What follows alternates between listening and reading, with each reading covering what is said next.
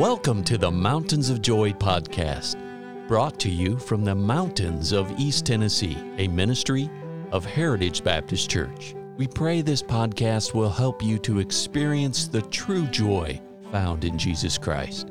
Now, your host, Roger Hilliard. Well, we're studying Romans chapter 4 this week, and as I've already said, Romans chapter 4 is one of the great chapters in the Bible about salvation. And not just salvation, not just our salvation, but chapter 4 of the book of Romans really emphasizes that our salvation is by faith and by faith alone in Jesus Christ. And now we come to, as we've studied verses 1 through 5, we come on to see about verse number 6. It said, Even as David also describeth the blessedness of the man, unto whom God imputeth righteousness with, without works, saying, Blessed are they whose iniquities are forgiven, and whose sins are covered. Blessed is the man to whom the Lord will not impute sin. And friends, Paul is quoting David, and, and this is what David wrote in Psalms 32, verses 1 and 2.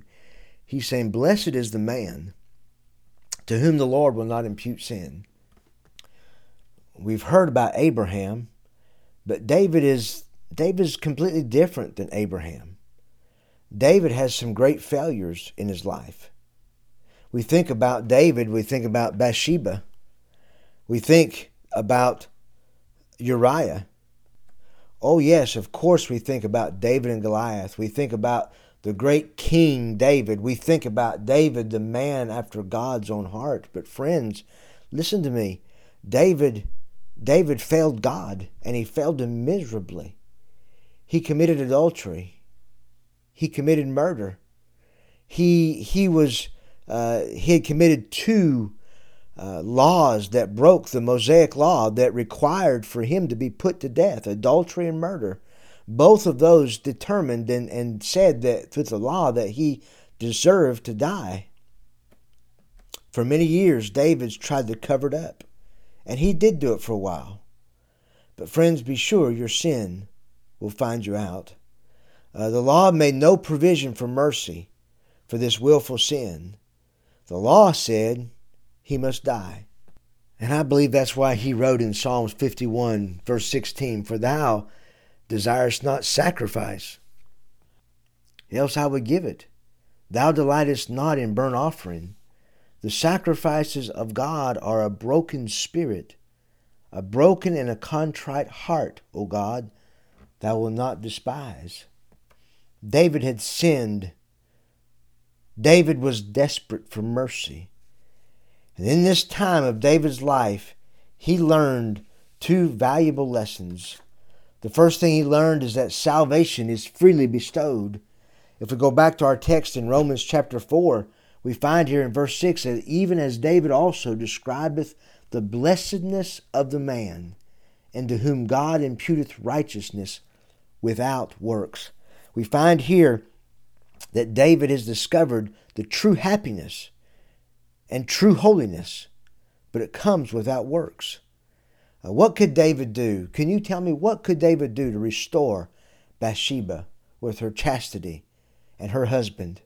What could David do to bring back Uriah? There was nothing he could do. David could not do anything to bring back the loss of his reputation, the loss of his failures. There was nothing that David could do except to come to God with a broken heart, acknowledging his sin and wrongs, and come before God and ask him for mercy. He could not plead, he could, I'm sorry, he could only plead guilty and wait. He could only plead guilty and wait for God to give him mercy. David was hopeless without God intervening and giving him the mercy that he needed. Listen to what David said in 2 Samuel chapter 12 verse 13. And David said to Nathan the prophet, I have sinned against the Lord. And Nathan said unto David, The Lord also hath put away thy sin, thou shalt not die. Friends, that's the mercy of God. When God steps into our lives, His sovereign grace freely cancels our sin. It takes all of our unrighteousness and cleans it up and makes it refreshed and new. David put his simple faith in the promise of God. David also learned that forgiven sin was forgotten sin. May I bring your attention to the text that says, Unto whom God imputeth righteousness. That means God puts in to our lives righteousness. Oh, I tell you, it's a wonderful thing. Isaiah chapter 43, verse 25 says, I, even I, am he that blotteth out thy transgressions for mine own sake, and will remember not, and will not remember thy sins. Friends, when God cancels sins, he wills it out of existence. It's not only forgiven, but thank God, it's forgotten. And I want to, I want to wrap up this radio broadcast today by letting you know that it, really doesn't matter what you've done wrong. It doesn't matter where you've been. It doesn't matter uh, what wrong things you've done, what sins you've committed. Friends, we all are sinners. All of us are sinners. For all have sinned and we've all come short of the glory of God.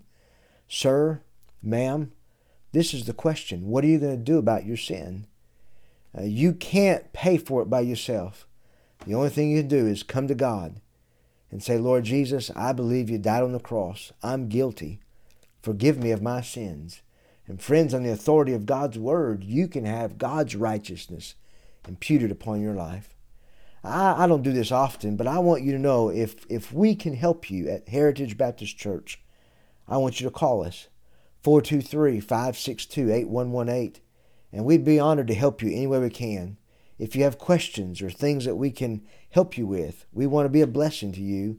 And uh, we hope that this radio broadcast will be a great encouragement to you. And as we think about the mountains of joy, we pray that God will bring joy into your heart and your life as you look and as you trust and as you rely upon the Lord Jesus Christ. Until next time, we'll see you again.